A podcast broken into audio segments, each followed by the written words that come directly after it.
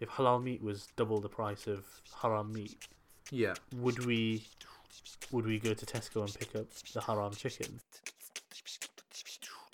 Welcome to the Millionaire Muslim podcast by IslamicFinanceGuru.com, where we talk halal investing, finance, entrepreneurship, and getting ahead in life. We're your hosts, Mohsin Patel and Ibrahim Khan. We're going to talk about mortgages. Conventional or Islamic? Is there such a thing as, as an Islamic mortgage? Allahu Akbar. And we're straight into the heart of the matter. Um, That's the big question. my considered um, opinion is that there is such a thing as Islamic mortgages, and um, I live in a house currently where my uh, dad has bought on an Islamic mortgage, so we've actually gone through the whole process ourselves personally.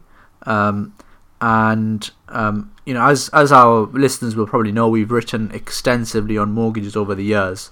So whilst I, I completely get that they're not, you know, perfect, um, I think given where we are um, in the 21st century in the UK, living as a minority, and given the regulatory context and everything else, um, I think that uh, going for an Islamic mortgage rather than a conventional mortgage is um, something that we should be doing as Muslims.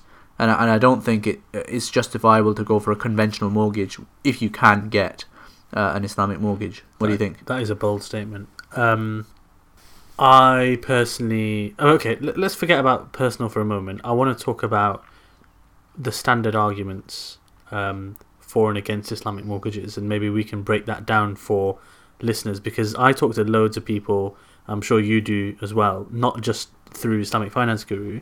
Yeah. Um, as you said, we've got a bunch of articles on there about mortgages. So if you go onto the website and maybe just type in mortgage, you'll see the articles that we've got on there.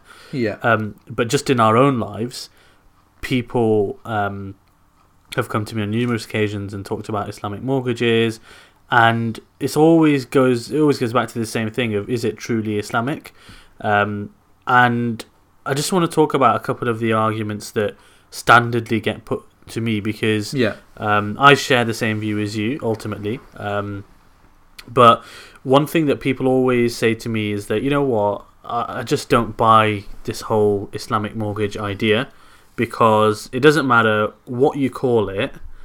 The fact is that you are borrowing money from a bank to buy a house and you're paying the bank more than what you borrowed. Yeah. I mean, how can you possibly say that that's not the same as a conventional mortgage? Uh, it's a very good question. And I think it comes back down to, uh, at the heart of it, the risk profile that's being shared.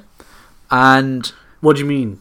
What does that even mean? right, so if you are investing in a property as, a, as someone who invests in that property, then, uh, and as an owner, then you, you have to bear the downside of if things go wrong, right, in that property itself. Yeah. And So that's under a normal mortgage, yeah? no, uh, uh, yeah, right, that's under a normal mortgage, or or if you um, uh, actually, I'm not even sure how it works. I'd have to check on, on under a normal mortgage. But I mean, if you if you buy a house outright, Yeah. something goes wrong, um, then you're liable, right? Let's say the house burns down, Yeah. yeah. um, you're liable. I, think, Under I think under a normal mortgage, you are obliged to get insurance yeah, to protect you against things like that. Exactly, yeah. But let's say you didn't get insurance, you would actually technically still be on the hook for that debt. Um, and uh, the bank, if you defaulted on that debt, the bank really wouldn't be able to do very much because the house is burnt down. But technically, the bank, um, you know, is owed that money. Whereas in an Islamic mortgage, um, let's say the house burnt down and you didn't have insurance, um, the bank would have to bear an equal amount of the loss. And is that what they do then? So, So now here's the rub. So I think uh, that it- you know there are, as I said in my article, I think there are there are problems, some problems with Islamic mortgages.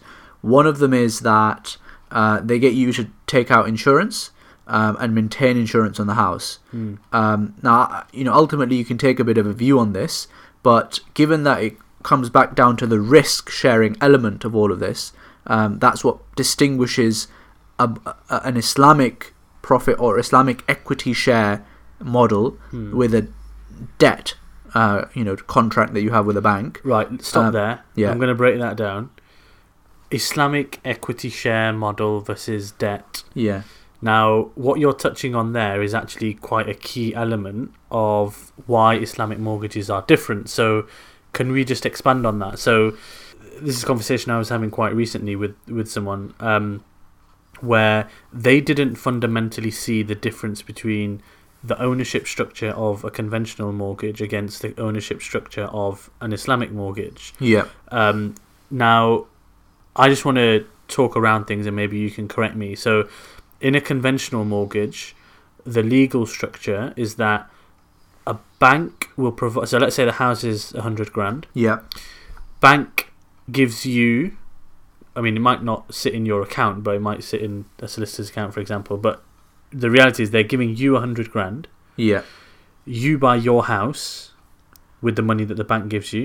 yeah, they have what's called a first charge on the property. hmm. So that if you start defaulting under your contractual agreement with the bank Hmm. to pay them, I don't know, 300 quid a month, their first charge on your property means that they can come in and take possession of your property to recoup their loss. yeah, So the ownership structure is that you own the house, bank's got a charge on it. hmm.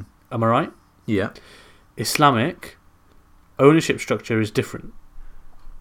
Generally speaking, it's a partnership model where well you tell me what what what is the partnership model? I understand broadly that it's a partnership model, but yeah. how does it work exactly?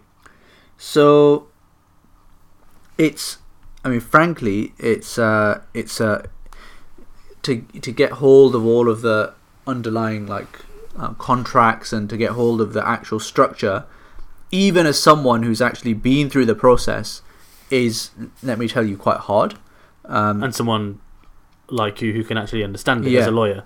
uh, it, uh, you, I think part of it is because um, you know Islamic banks they see it as proprietary, Hmm. and so they don't want to share exactly how the whole the whole legal structure works. That's a problem though, isn't it? Transparency.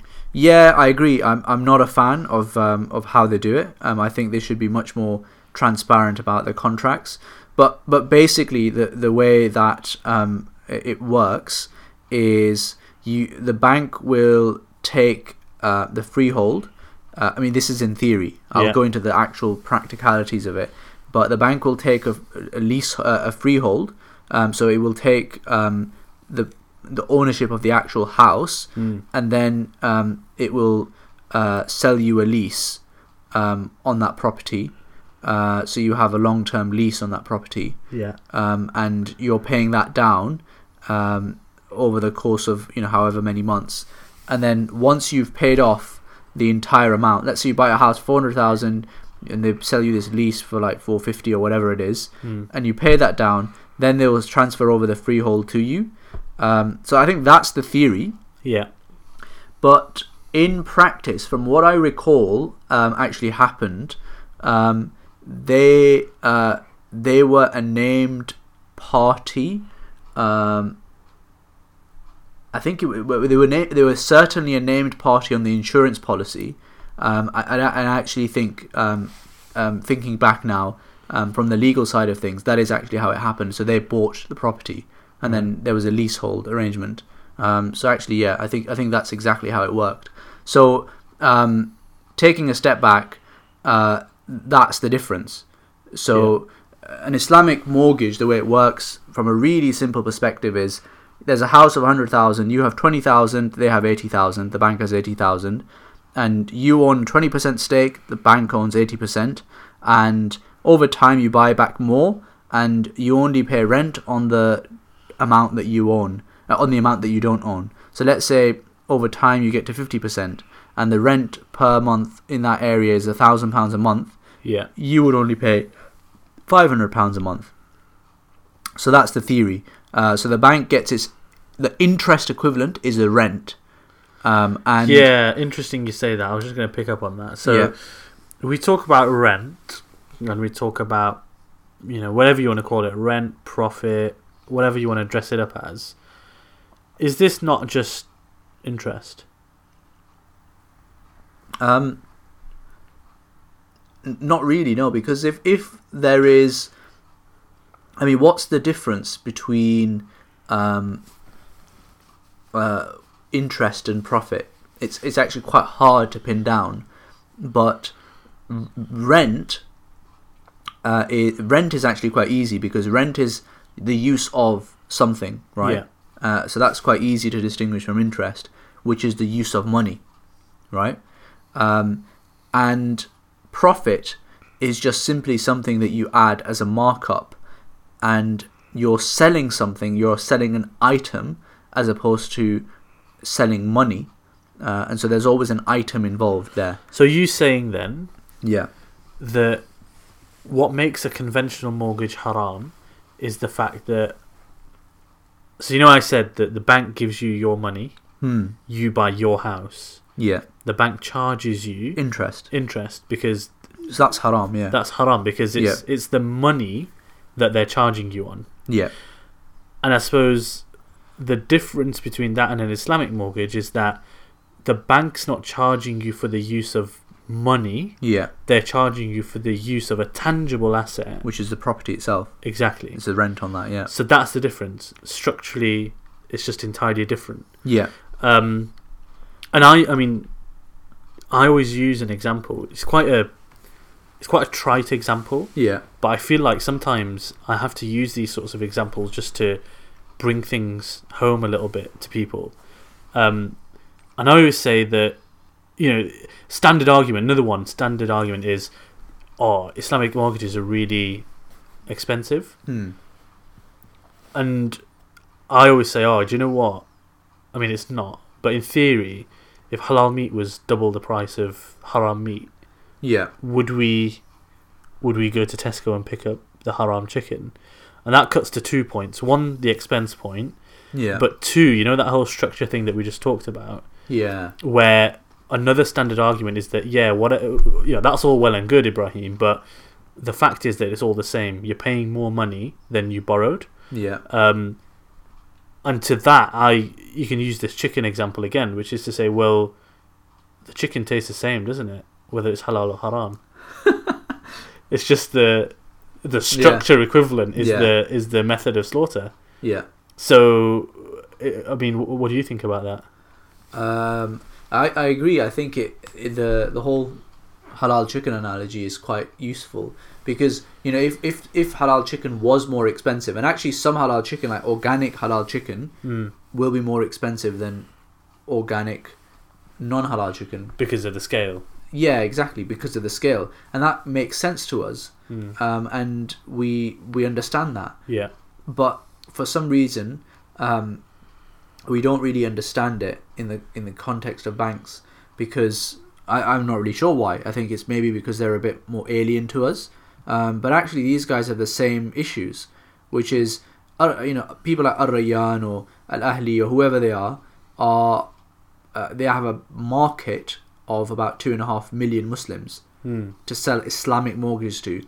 No non-Muslim is going to buy an Islamic mortgage because it's just more expensive, yeah. right? Doesn't make sense for that. So you've got two and a half million Muslims that they can target versus um, HSBC Bank when they give out a book mortgage, they have like 70 million people that they can target. Yeah. So it's just a much bigger market, and they're a much bigger player.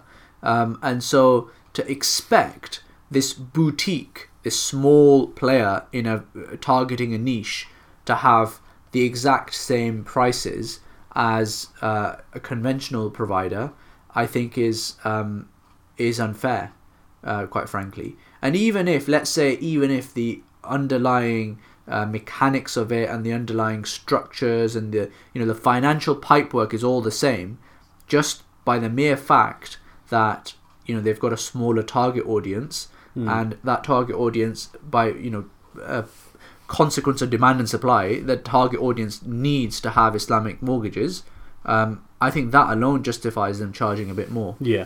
um, because as long as people are willing to pay for them, um, I think that's that's justified. And you, you might say, oh well, well, hang on. So you're saying they could charge, you know, loads more than they are, and that would still be justifiable. Well, no, I, I, I don't think that.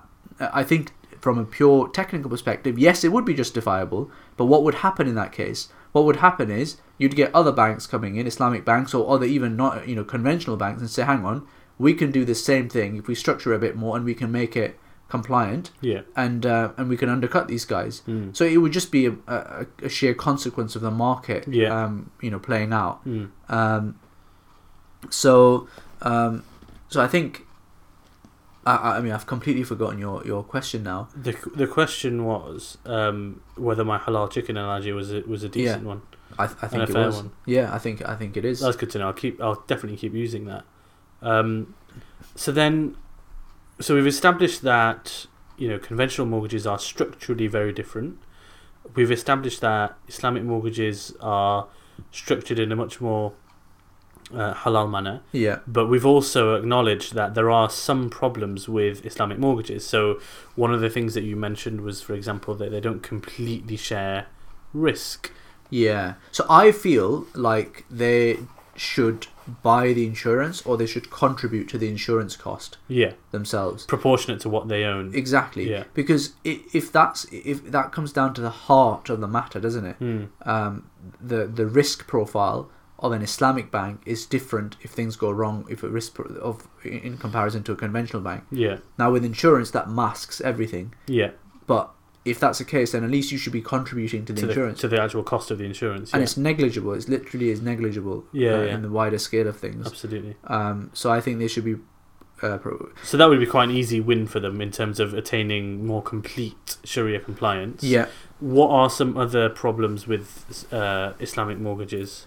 Um, so another one that comes up is um, why do Islamic mortgages charge, you know, rent at a, a LIBOR plus whatever percent, um, as opposed to a, a actual real life rent rate in that area? Right. So let me let me just break that down. So um, LIBOR is the rate at which banks lend to each other, um, and you're saying that because Islamic banks peg their sort of rental rates Yeah, at the rates of LIBOR, yeah, um, th- there is an argument that that poses a problem. And actually, what they should do is, you know, if they're buying, you know, your house in London somewhere, they should look at the values on that street or that area and actually put their rental rates at that rate. exactly. Yeah. So that's that's the argument, and and actually they don't do that. They just they will give you they will charge the rent at LIBOR instead. Hmm. and uh, and my view on this is actually that it makes to be honest it makes sense for them to um, um, to charge the LIBOR rate uh, and and I think this for two reasons one is that it's it makes it easy um, to compare against the wider market um, because let's be honest Muslims who are going to be buying mortgages they will also compare against the conventional market Yeah. uh, just to get a sense of you know Well, we know that they do, right? Because that's a big, that's a big argument. I mean, it's not a really valid argument, yeah but people always say yeah true Islamic mortgages are far more expensive. so they've clearly been doing the comparing Yeah. um, and then the other thing is that it's not i'm not sure it's practical um, for islamic banks to um, be able to charge a rental return uh, based on your local area because they're not they're not estate agents. Um, they're not in the business of um, renting products. So it might it might be easier for them to um, I can see from your face that you don't necessarily Yeah, no, I mean, I think,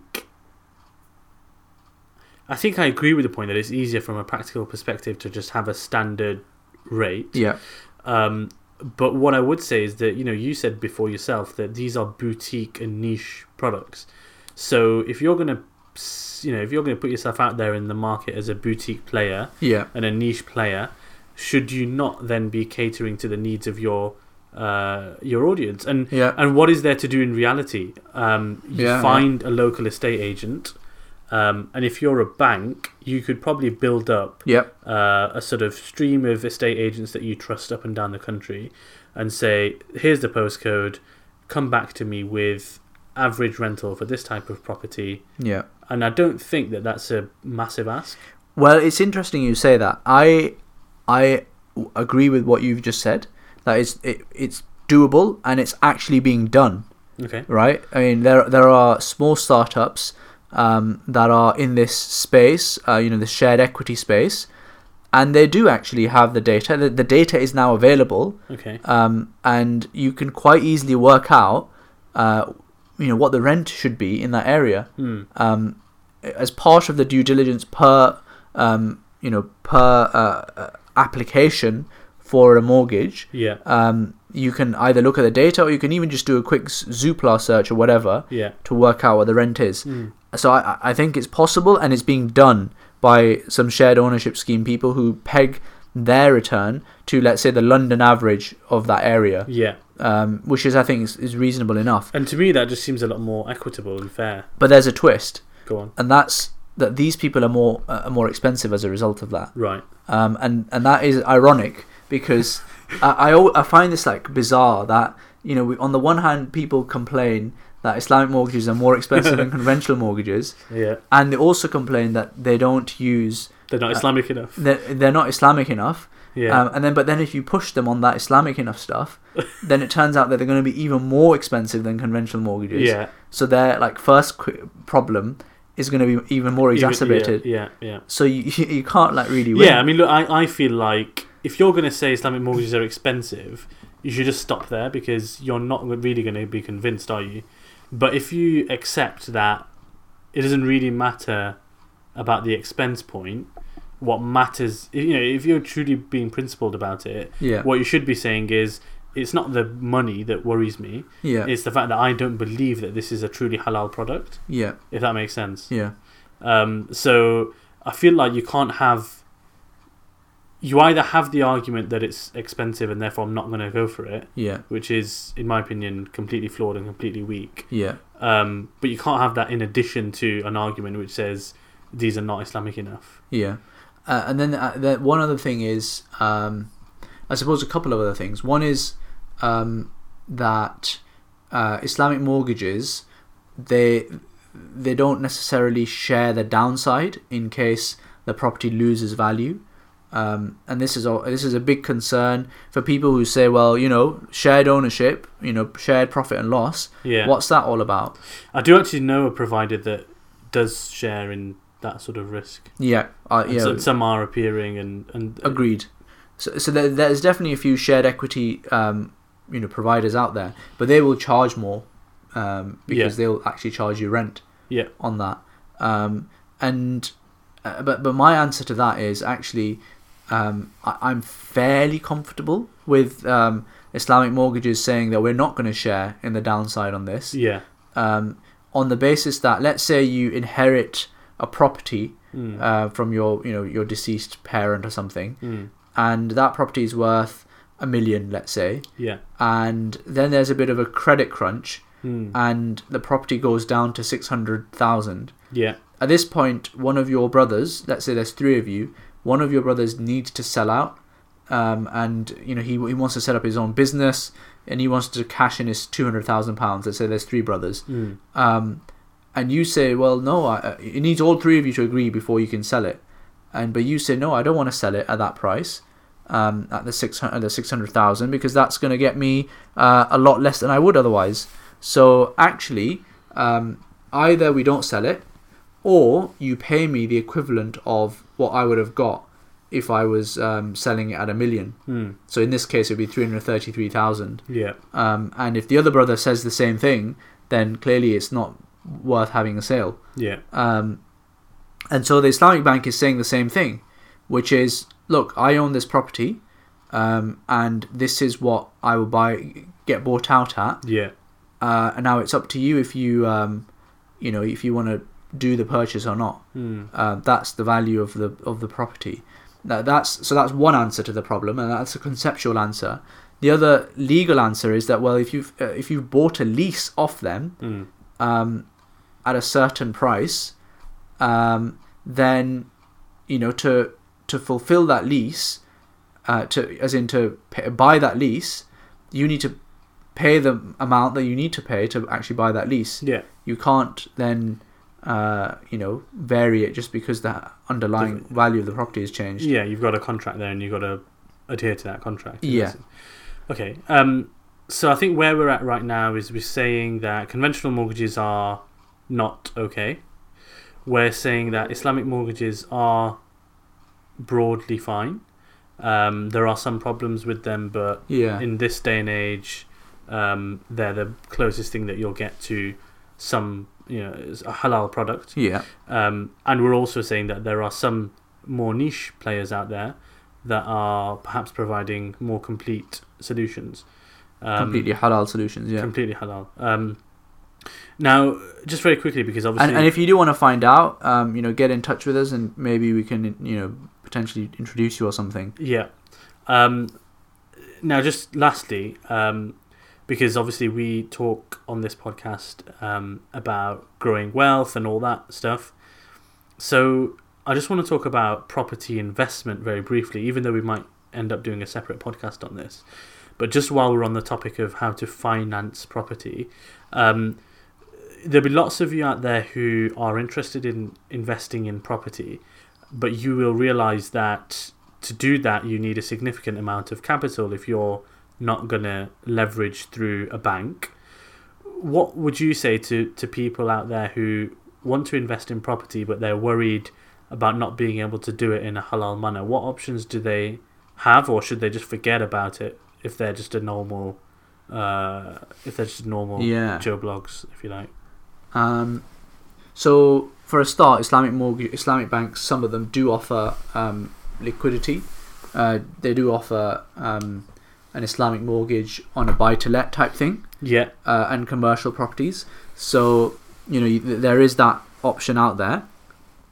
Um, but let's say you don't want to go for that, then even then, I think there's uh, there's a few uh, crowdfunding um, Islamic, you know, Sharia compliant crowdfunding platforms out there. mm. Um, and you might you might say, well, hang on, why why is that Sharia compliant pr- crowdfunding as opposed to just saying you know property crowdfunding? What's Sharia compliant about a property uh, investment platform, which in itself is fundamentally should be Sharia compliant? yeah, because everyone's putting some money in and there's Yeah. no leverage involved, right? And the answer is that um, a lot of other property crowdfunding websites are actually debt based these days, Right. um, and that's just the way the, the the market has grown. What do you mean, though? Um, so uh, historically, if you want, if uh, you go on these property crowdfunding websites, all of the things that you're investing in are loans, short-term loans to um, you know uh, construction companies or whoever Yeah. who's going to be developing that property. Yeah, and often you can you can pick those out by look, looking at the language of, of the products, right? So a lot of the time on these crowdfunding websites, and even you know generally, you see a lot of things like you know invest as little as a thousand pounds and get fixed eight percent returns. Yeah, Um, typically, those Yeah. sorts of things are well, I mean, they're not okay. Full stop. no, Um, but generally, it's a bit of a giveaway that what they're essentially doing is taking money, um, offering a fixed return, um, and what they're going to do with the money is something entirely different that's going to get them more than that 8% that they're paying for that money. yeah, Um, so you can usually um, spot those. Um, so, okay, so property investment, you've got Islamic banks who give you some options. You've got um, Crowdfunding. crowd, Islamic or Sharia compliant crowdfunding options as well. and then I suppose you can um, also do um, partnerships with people. Yeah. Because let's say you know debt is a form of financing. The bank, you don't have money. The bank will give you money and it'll charge you for it. Um, but there's another option, which is you don't have money. Someone else does have money. They will charge you equity for that. So rather than charging you interest, they will share in the profit and loss of whatever venture it is with you. Um, and um, that is probably more feasible in a development and a you know a, a refurbishment context rather than a buy to let uh, because there's more margins to be made. Yeah. Um, but that's that's ge- genuinely another option, and it's more you know it's something that obviously Islam has always uh, encouraged to share in the profit and risk and uh, etc. of um, of a venture. Although that's not necessarily um, you know something that you should always always do. Um, because you can get fixed returns using rents and other things as well. Um, but yeah, but that's that's another option out there. Interesting. Okay, brilliant. Um, so that's basically it, guys, on uh, mortgages. I want you to subscribe to the podcast so that you find out whenever a new episode's out. I want you to go on IslamicFinanceGuru.com, check out the articles that we talked about on mortgages, um, and get in touch with us. Uh, you know, we're on we're on the contact page on the website. Get us on Twitter at IFGuru. Get us on uh, Facebook on Islamic Finance Guru. Check out our YouTube videos. There's loads going on. Assalamu alaikum wa rahmatullahi wa barakatuh.